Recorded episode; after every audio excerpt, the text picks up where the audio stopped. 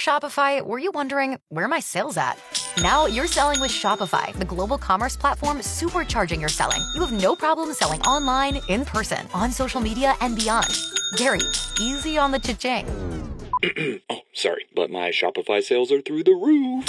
Start selling with Shopify today and discover how millions of businesses around the world use Shopify to ignite their selling. Sign up for a $1 per month trial period at shopify.com slash listen. Shopify.com slash listen.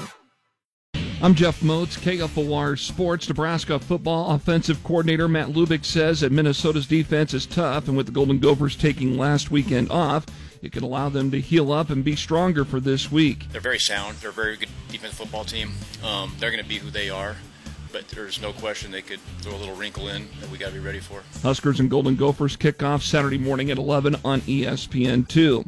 State Girls Golf Championships for the second straight year. Lincoln Pius X junior Nicole Colbus won the individual Class A championship and broke her own record. She finished at 8 under with a two round total of 136. Lincoln Southwest won the Class A golf team title. Lincoln East finished second.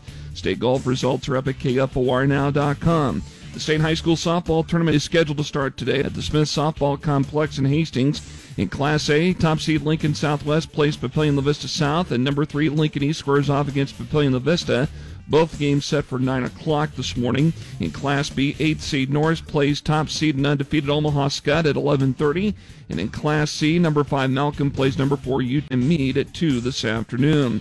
The Husker softball team played Nebraska Kearney Tuesday night, winning 7 to nothing. The Nebraska baseball team has the fall baseball series, the red-white scrimmage, even at one apiece as a late home run from Cam Chick helped the White Squad defeat the Red 1 0 in seven innings on Tuesday. And the number nine Nebraska volleyball team's back in action tonight at the Devaney Center. First serve at 8 o'clock against the Indiana Hoosiers. It will be televised on ESPNU. I'm Jeff Moats, KFOR Sports.